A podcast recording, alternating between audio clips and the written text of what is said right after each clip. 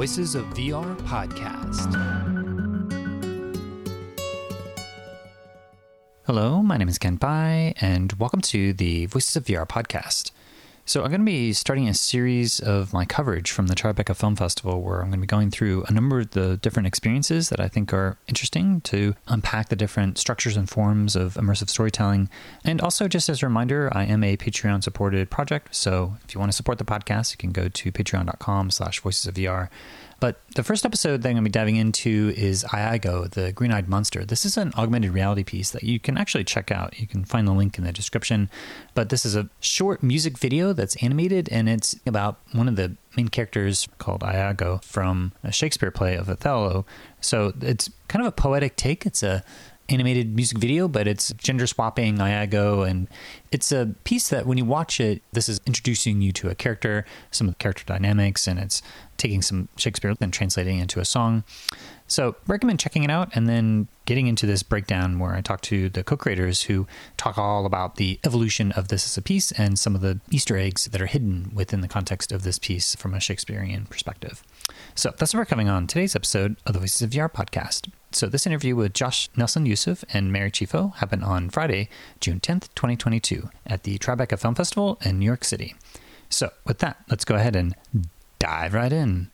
Hi, I'm Josh Nelson Yusuf, I'm um, co-creator and director of Iago the Green-Eyed Monster, an AR rock operetta villain origin story Shakespeare infused project. Indeed, and I am Mary Chieffo.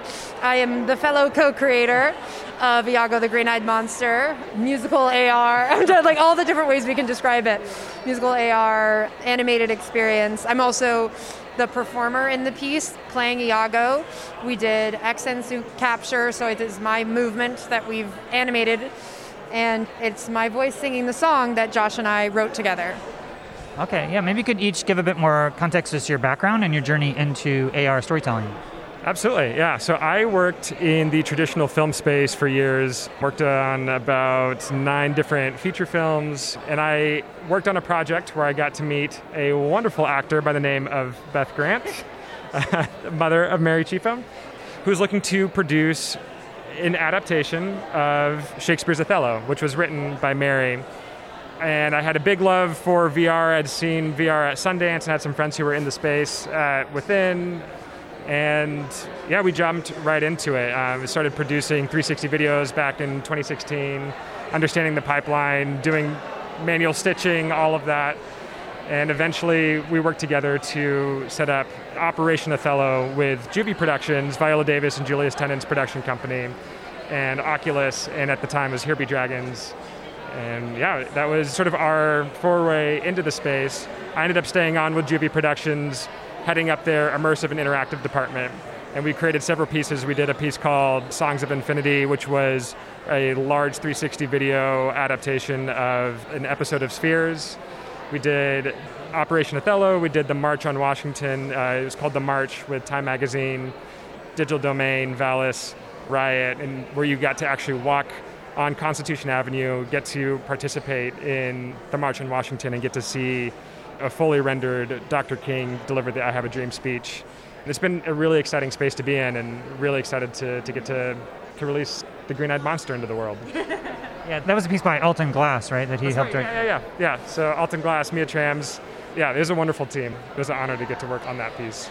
Yeah, I saw that it had just had its like opening in Chicago right at the beginning of the pandemic. So I don't know if it's had a, a chance to actually be shown out in the world yet. But Yeah, yeah, I know. I, unfortunately, yeah, it was poor timing. I mean, we had great receptivity for the privileged few who were able to go through the experience, but hoping we'll be able to expand more broadly in the future. Okay, yeah, maybe you can uh, now share a little bit more of your background and journey into AR storytelling. Yes, absolutely. Luckily, Josh has covered some good ground of how I've gotten into the immersive space, but just going a little bit further back for me, my training is primarily in theater. I did grow up the daughter of two working character actors, Beth Grant, my mom, and Michael Chieffo, my father, and just in those creative spaces, eventually realized that I also wanted to act, much to their chagrin, but still they encouraged me to go after my passion, which is very kind of them. That's the shortest version of the story. And then I ended up auditioning and getting into Juilliard for drama, and that's where I studied. So it's great to be back in New York right now. And my father is also an alum as is Viola Davis of JuVee Productions, our savior of life. So my background is primarily in theater, study a lot of Shakespeare, study a lot of classics in general. I think because of my height, I'm six feet, and my stature and all that, people have often placed me in these very intense classic roles. And when I was in school, I ended up playing King Lear as a woman and Macbeth as a woman. And then right out of school, I got asked by Trazana Beverley, who had been a director at the school, to do this all female Othello for Harlem Shakespeare Festival that fall of 2015. And I auditioned, and she cast me as Iago. And I really fell in love with the character. I was playing it traditionally as a man, the inverse of Shakespeare's day sort of thing. And Josh has heard me speak to this many times, but I really reevaluated my idea of honesty. And I realized that because I was playing Iago as this like kind of gritty, swashbuckling, shoot from the hip, blunt guy, and how sexy that was, to the audience, I was like, oh, as a woman, I don't allow myself to be that gritty. I expect my honesty to look like Desdemona, pure and honest. And I still think there's a really badass interpretation of Desdemona because she's also such a rebel. Like she goes and marries behind her father's back and all that stuff. Anyway, I have a lot of opinions about Shakespeare. But what really struck me and what the through line leading us to this piece is that I was like, you know, I want to keep working on this role because it's Shakespeare and it's one of the greatest, if not best, villains to work on. But I want to see what Iago looks like as a modern woman because I felt the themes that I really embraced in working on the role originally of him being a grunt soldier that feels overlooked and jealous and angry and wants, in a very adolescent way, to have his superior officer feel the pain that he feels. So for me, as a modern woman who's ingratiated herself in this male dominated military world, it totally tracks that Cassio getting promoted over her would spiral her into becoming the notorious villain that Shakespeare has written. So we had worked on that together, and that brought about Operation Othello.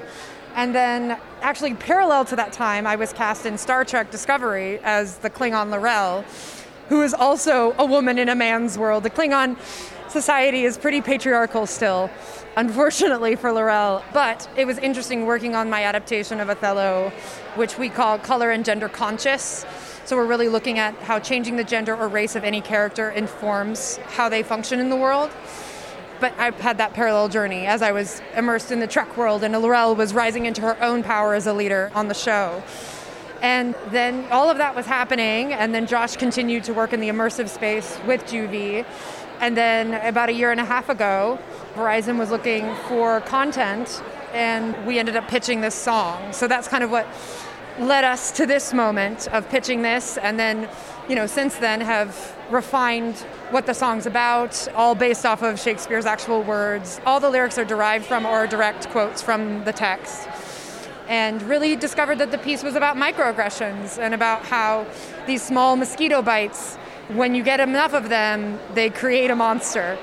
And how the micro becomes macro, and how we all have a monster within us, but also it's because of the monsters without us.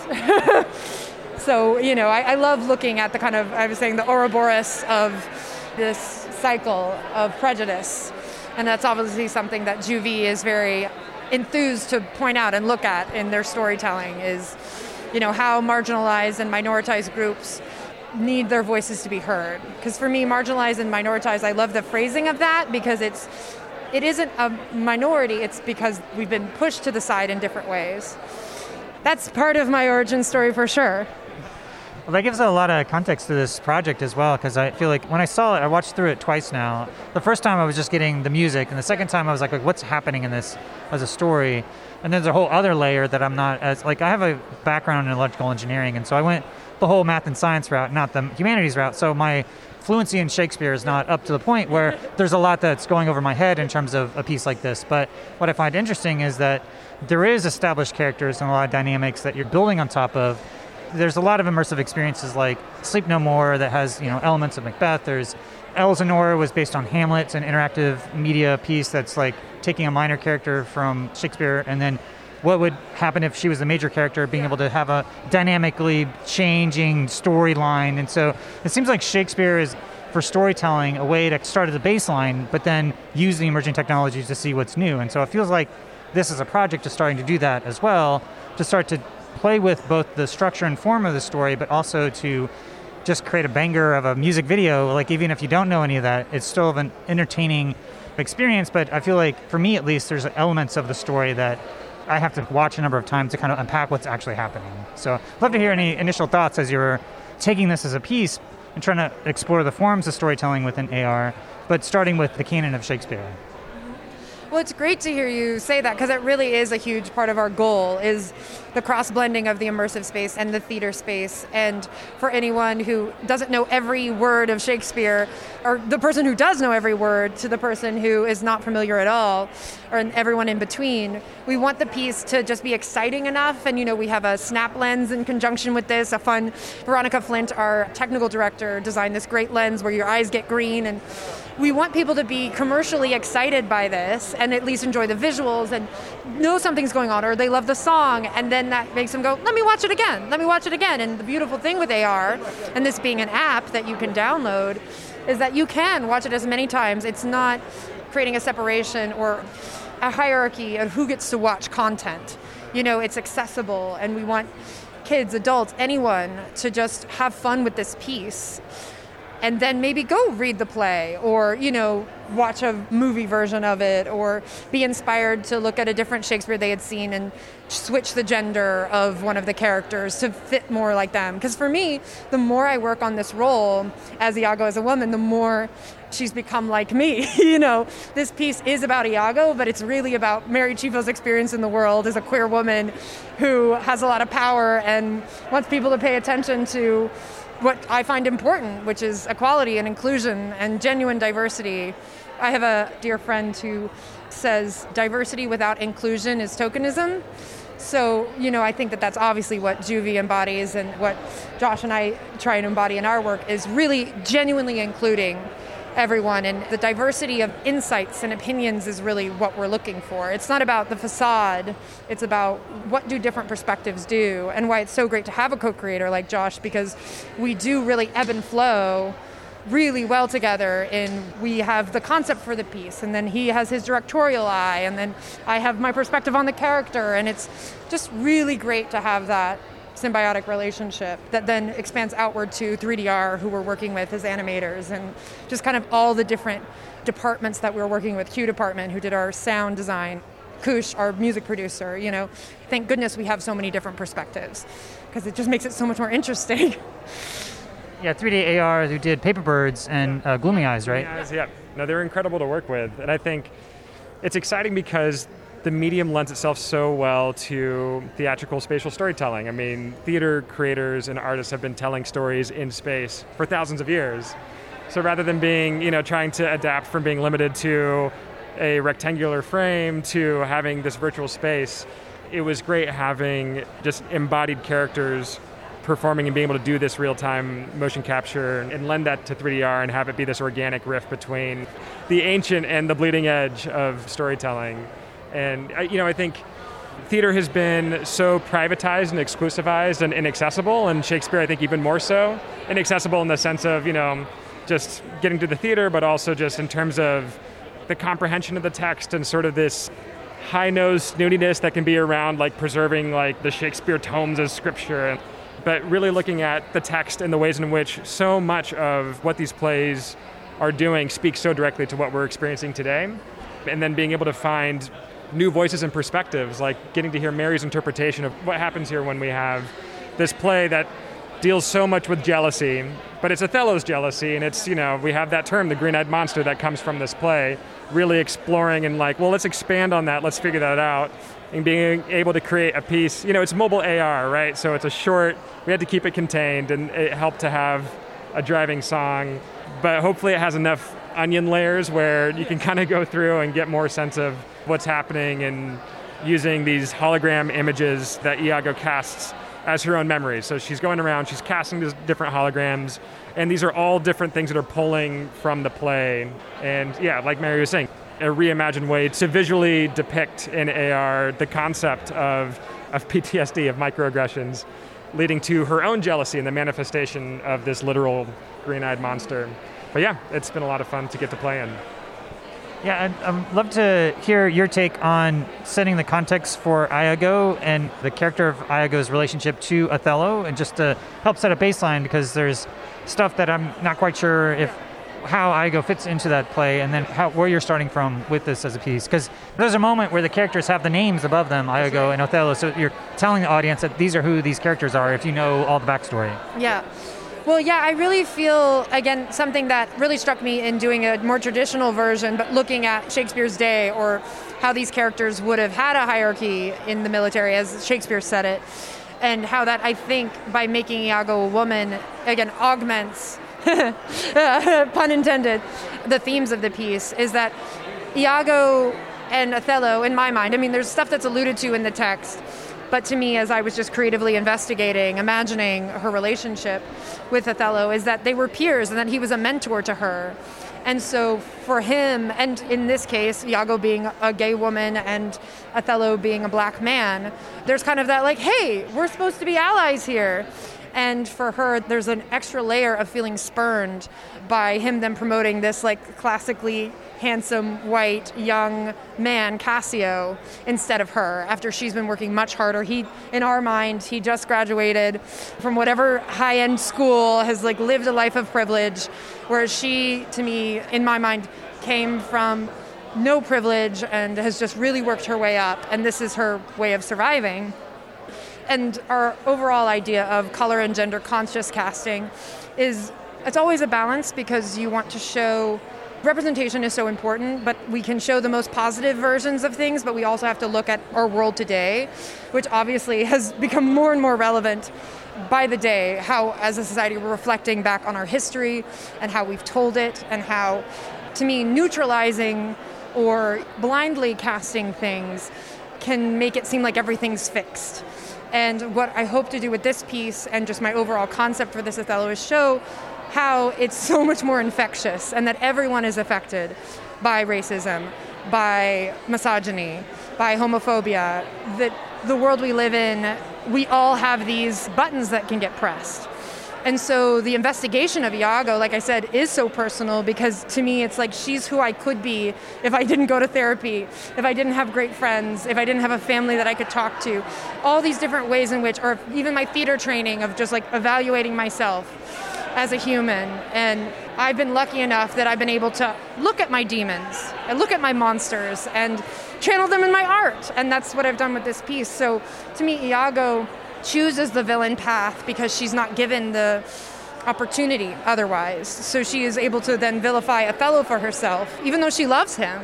And I think throughout the piece, even when I did the full production as a man, it's a tragedy. I think Iago doesn't even realize how easily he can make Othello go mad. That he doesn't realize how cruel this society has been that Othello can so quickly turn and say, You're right, I'm sure she is cheating on me. Which is tragic. And in those scenes where I would watch Othello go into what, you know, Shakespeare calls madness, and there's plenty of different terms I think in our modern world we could use. I was always like, I've gone too far, but I can't step back now. Unfortunately, I think Iago's too much of a coward and if you look at the play, he disappears for a huge chunk of the second half of the play because the cogs have been set in motion. And some could say he sets it in motion, goes, okay, great. In my mind, he's going, what have I done? There's no way to stop it. I'm just going to kind of let this, you know, hopefully it won't get too bad. And in my mind, Iago never wanted Desdemona to die. He only wanted Othello to feel the jealousy and the rage that he feels, or now she feels. Long winded answer to your question, but I think that to me, it is all of that. That the relationship between Othello and Iago is so interesting, and interesting too, in that so often in the past when it's been two men, often people have said Iago's in love with Othello. There's all this sort of stuff. So I've still kept Iago gay, just now as a woman. And what is her love for Desdemona? And as someone who looks at herself as a panromantic person, I think that there's a certain sort of affection that she has for Othello that she can't understand or is frustrated with or doesn't know what to do with it. And again, the hope is that this is about looking at when we don't give ourselves the space to channel our feelings, how it comes out. And it's a time of peace. And these are soldiers, and I think uh, Iago definitely doesn't know how to behave when she's not on the field. And I think Shakespeare does that really excellently with all of his pieces dealing with people who are in wartime or out of it. It's a lot of PTSD. Obviously, Macbeth that I did, I investigated that deeply when I played Macbeth as well. He really writes it well. And yeah, so I like Shakespeare. Josh, anything to. No, I mean, yeah, I think you said it well. You know, just like in its simplest form, Othello is about jealousy, right? It's Iago, this classic villain, who is really poisoning Othello, the main character's mind, into believing that Desdemona is not being faithful to him. Drives him crazy with jealousy, but it's all this crazy concoction. Obviously, gross simplification of that, but it's been really exciting, like Mary's saying, to be able to.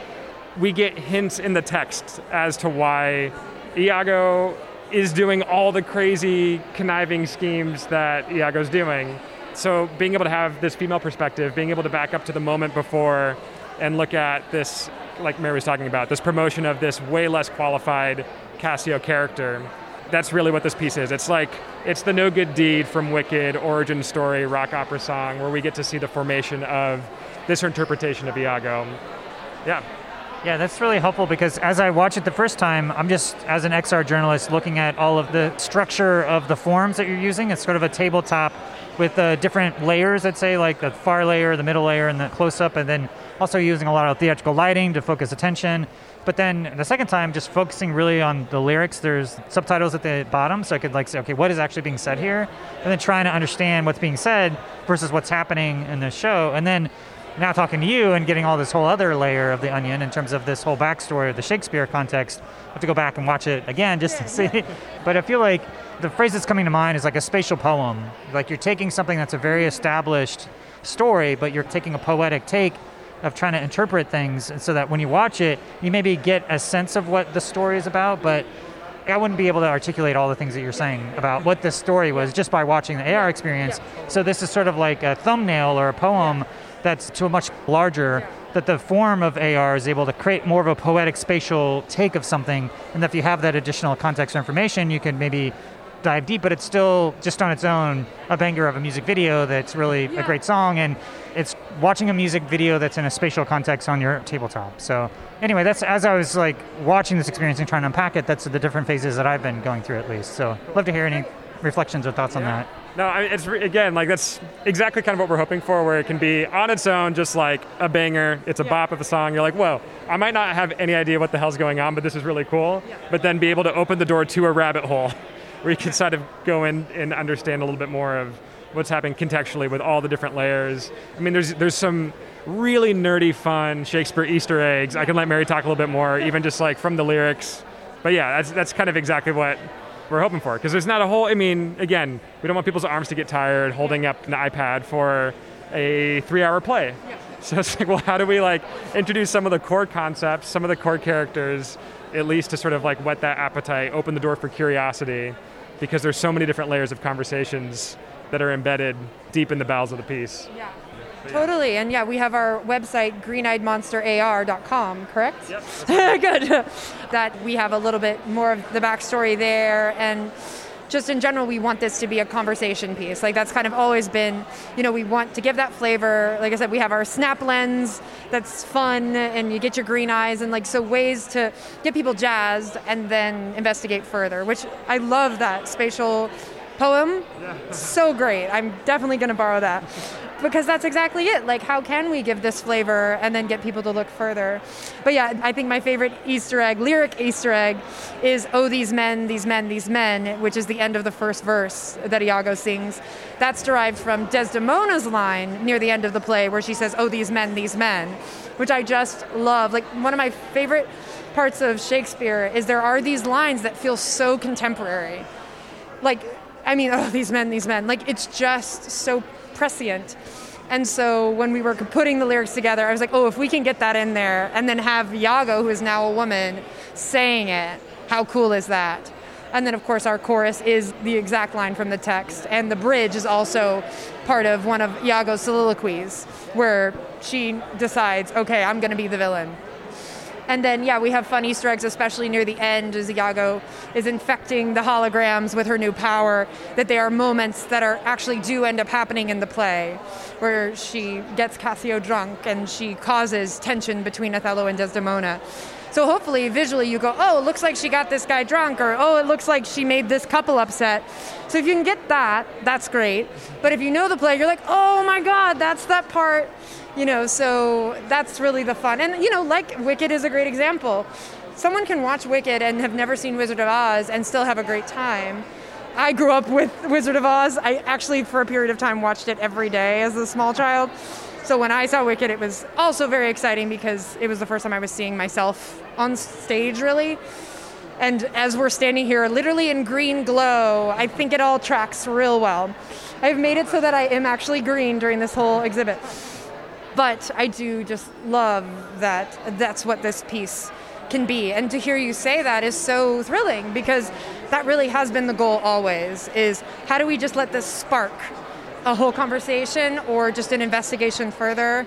And then again, we love music. We love creating these songs, and it's just like so fulfilling to have things that we're passionate about creatively be exciting for other people.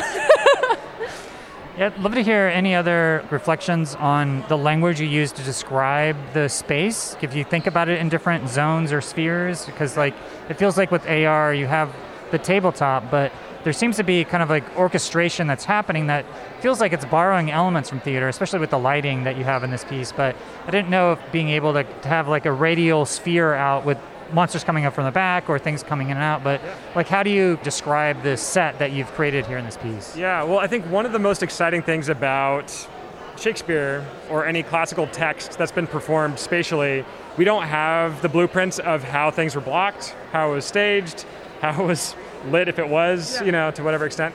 So it's really incumbent on the artist to make these extra textual decisions of how you're portraying what's in the written text, and then obviously those decisions change sometimes or comment on the meaning of whatever the text is. And being able to create something spatially in an augmented reality world where you're not confined to like a specific theater stage, you know, it's like totally free reign. It's like a little paralyzing, but also really exciting. And so for us to be able to think about our context of sci-fi futuristic stage, really trying to imagine what is this world, this sort of futurist like dystopian underground bunker military base, heavily Star Trek, Star Wars influenced production design. We got to think about the layers and, and also get to play with scale. We knew that the monster was kind of like the money shot when we get like the big monster looming. So we wanted to be that a moment where it's like, whoa, okay, this is like, there's a real sense of scale here. Even just in like the visual design, another thing that we were trying to think about is how do we communicate what's happening emotionally, internally for the characters? How do we convey that in an embodied way? What's the character design that lends itself really well? Like we're thinking about, you know, for instance, 3DAR who did Gloomy Eyes. In VR, they have very big heads, very big eyes. You get a lot of emotion that reads really clearly through that but they also have the benefit of being this black box where it's very clearly visually guided and directed. And that was one challenge that we found. It's like, well, we have a smaller scale that we're dealing with. We can't have large models with large eyes. So being able to have these elongated figures where, you know, really like, so movement became a huge instrument in being able to communicate what's happening emotionally, which was so fantastic to have Eve Jacobs as our choreographer and work with us in getting the timing and the beats and figuring out you know which index vectors are helping from a blocking standpoint point the viewer into the right direction. What staging makes sense for like holograms being in the foreground rather than the background. So one of the right balance of being able to guide viewers with the ipad to move enough to see what's happening but also not have things like way too compact where it's like well this should have just been a flat short video or music video yeah, so it was a lot of iteration, and we did a lot of different scale tests, a lot of different animation tests, and just a lot of iteration and a lot of play. There's a lot of play and getting to see physical relationships. And you know, I think that's one of the cool things is being able to see creative push the tech and the tech push the creative and getting to do live real-time mocap with the models that we were actually going to end up with and being able to see that in AR while we're filming, being able to look on the monitors was so invaluable. It was incredible. So you know, even five years ago, we wouldn't have necessarily had the same pipeline with the Xsens suits and the real-time capture. Yeah, yeah, the Xsens suits were incredible because we really got to work in this black box space. It didn't have to be beholden to all the orbs and dots around us. And Veronica Flint, our technical director, is just a wizard and just really set us up for success. And it was so cool to see how all of our capture, the data was so helpful to the animators. Like when it comes to, you know, I said like being innovative and collaborative, it's just thrilling where it wasn't just for our benefit so we could be in the space. It was like by giving them the blocking we imagined so fully, they could then really take the animation to the next level. And then, you know, fun to then refine from there. One moment at the end, we hadn't envisioned the floor breaking and her rising with Othello we had had the moment, the physical choreography, and I remember Julian at one point in a Zoom was like, "We're thinking this," and we're like, "Yes, no, that just augments what we were already thinking." So, I just loved the ebb and flow of setting the space and discovering this dystopian world, and then obviously we're in this gorgeous installation here.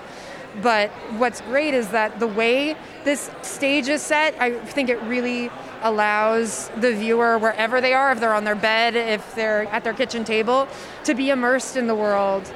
But we had someone yesterday just saying how it's fun that it didn't bother him to see people walking behind because it's such a stage. That is like you still felt you were in it, and it's kind of cool to realize someone's walking behind you and that you're fully there.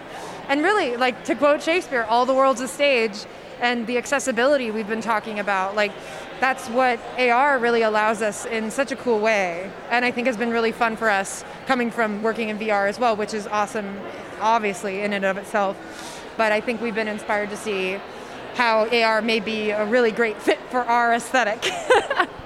yeah, I liked how your installation here, you have basically recreated the whole stage in a way that's like a little miniature. But then a lot of it at some point gets kind of replaced with the virtual yeah. context. So yeah. people at home, they'll be able to get the sense of that with the characters walking around at yeah. a table at first. But I guess one other final thought in terms of just my experience of the piece is that I feel like when I'm watching AR pieces that I'm like capturing a, a virtual realm, but I'm like the cinematographer of something that's yeah. happening, and I'm like I'm the camera person, and I get to see what is the best angle. And I, I did notice in this piece how I did feel like I wanted to get really close up into the characters, and then there was that moment where I had to kind of like go backwards. And so the first time I think I was just trying to get a, a yeah. sense of like the large picture because I didn't want to miss anything. Yeah. And the second time I was like, okay, I'm going to follow my cinematographer instincts. And there was that moment when things sort of changed scale where it's like, oh, wow.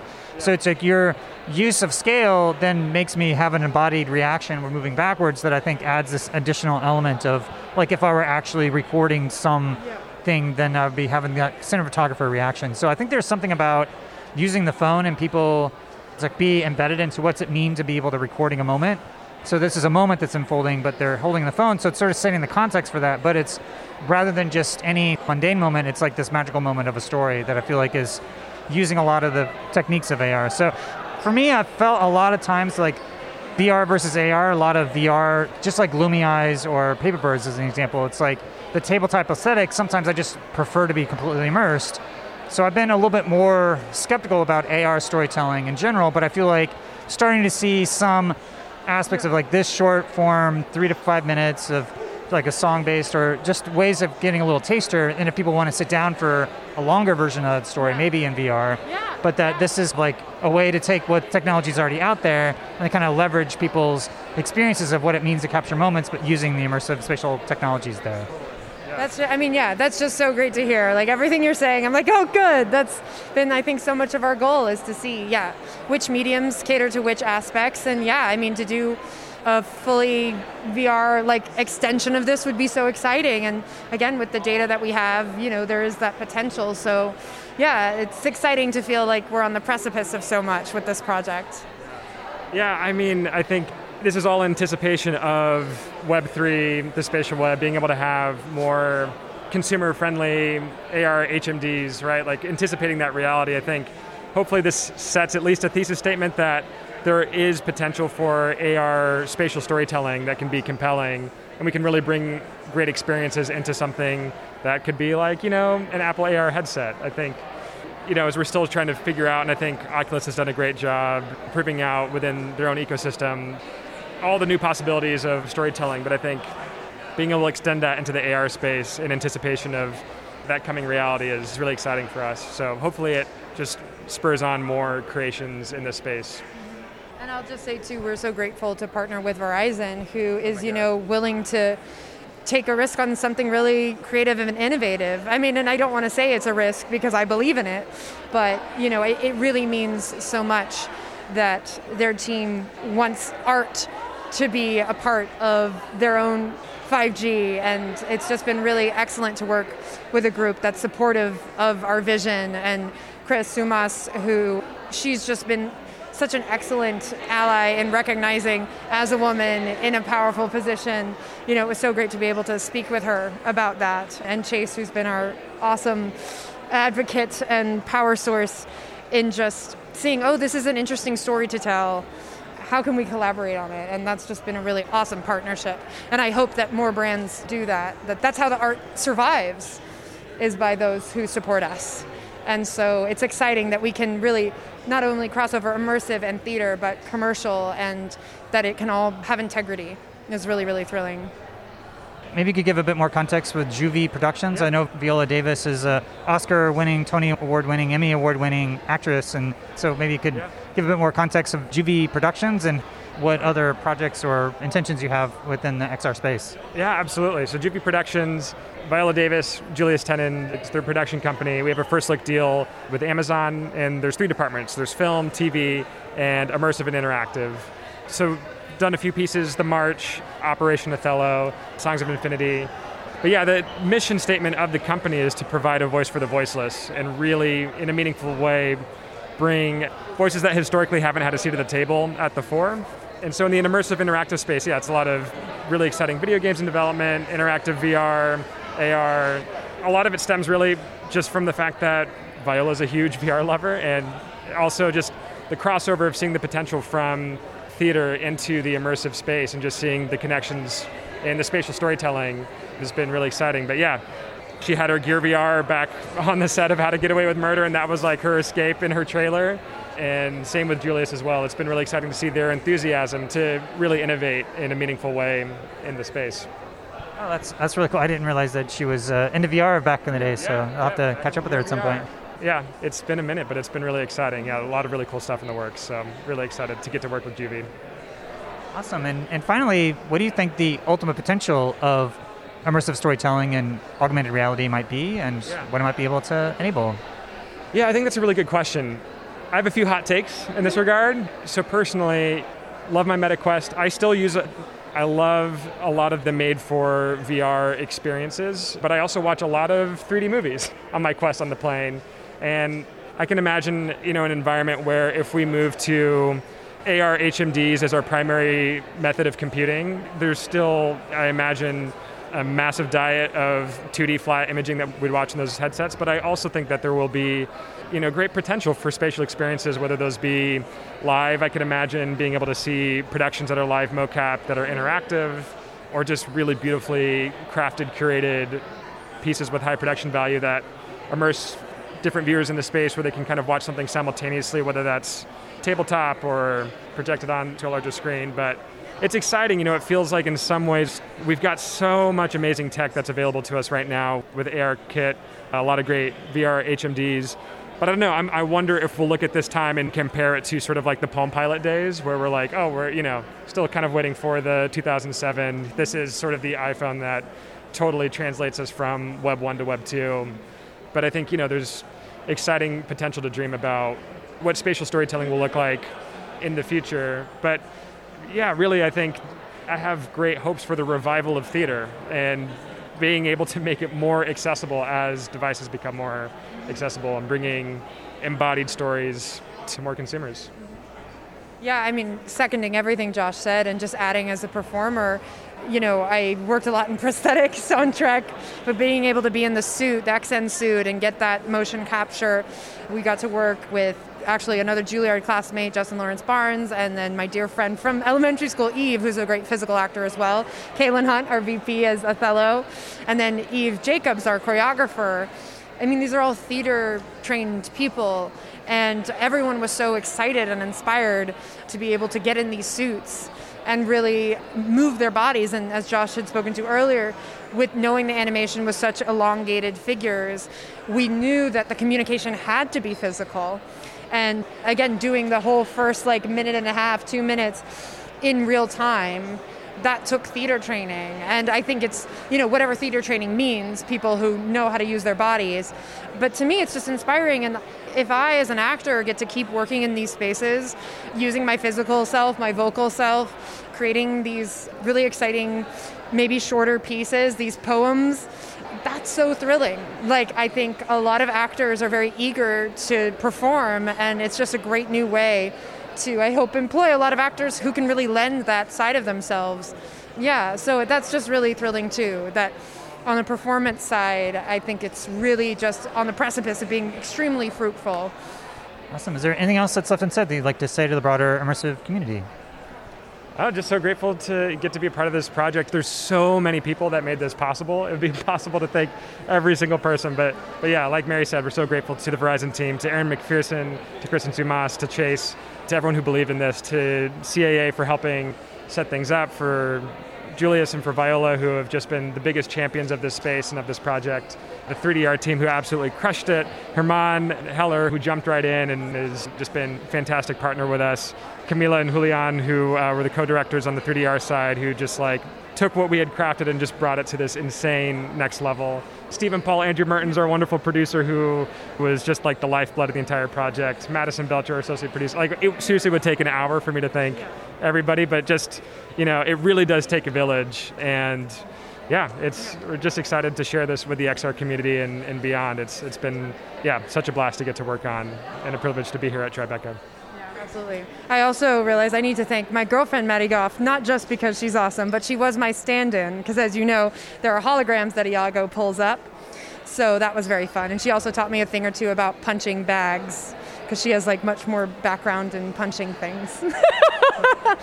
so I feel like ending on that note sounds really good. But truly, as Josh said, takes a village, and everyone who, and, and who also, Maddie, who has also listened to the song ad infinitum, and all, everyone and loved it. Oh yeah, Kush, our music producer. I mean, it is amazing how many people put their heart and soul into this and care about it. And Q Department, who like when they, what's so cool is all these different aspects. When people hear the concept and the idea, they're so excited about the story. And as a storyteller, it's so fun because I come from the acting background mostly, and then you know have my eye on larger creation. But to see all the different ways someone can be inspired by a piece and then do their strength you know, is just very exciting. And I really have been so grateful to be on the producing side of this project, outside of creating it and being able to help shape a piece. You know, it's been empowering to me, and I'm excited to do more of that, and hopefully in the immersive space. We got to talk about the sound. I'm so sorry. We got we got because Q department absolutely crushed it. It was just, you know, it was a real challenge to figure out how we're going to do spatial audio while there's a song going, and figuring out how to do this mix where you know, and it helped, I think, that we were really trying to lean into the music video, like rhythmic nature of it. So it does have an ambisonic mix or a stereo or spatial mix? There's a spatial mix, yeah. So the song is non-diegetic, so that's like you got a really good stereo mix. But all the different holograms, all the different movements, you know, the footsteps, like there is a spatial mix. But the one of the really fun things that we got to play with that we're curious about at the beginning was we wanted it to feel like a musical, like a theater performance. So we had this question of can we directionally have Iago singing? Where like as she's moving around and if you pay attention like if she's out of frame there's a decrease and there's a spatialization. So you have all of these different elements that are rhythmic and i mean they're in, in many ways collaborators in the song because they took a very musical approach to the sound design. So it all layers in rhythmically but isn't overwhelming. You're still able to hear what's going on. And to be able to use it as a directional tool if you're too close into one object being able to like hear when you have headphones on, like, oh, there's something going on the left, you know. So yeah, it was a really fun challenge, and we are just so thrilled with what Q Department had built. So definitely want to make yeah, sure we get to. It just yeah, they crushed it. And yeah. Kush Modi, as Mary had mentioned, our, our music producer, who's just absolutely phenomenal. Yeah, absolutely crushed it with just incredible layering and production. It's showing here at the Tribeca Immersive. There's a download link that I got from signing up. Is it publicly available now, or is there a release date? It's all, yep, publicly available at greeneyedmonsterar.com on both uh, Android and on iOS. Mm-hmm. Okay, well, I will shout from the rooftops for people to go check this out and to have people see the experience and then uh, listen to this as a way to kind of digest it and unpack it because I think there's a lot that's going on here yeah. to kind of yeah. bring all this stuff together. So, yeah, like I said, a spatial poem that's many layers that you can keep going in deep and deep and deep. And yeah, Josh and Mary, thanks so much for joining me today on the podcast to help Thank unpack you. it all. Thank you so much. It's such an honor.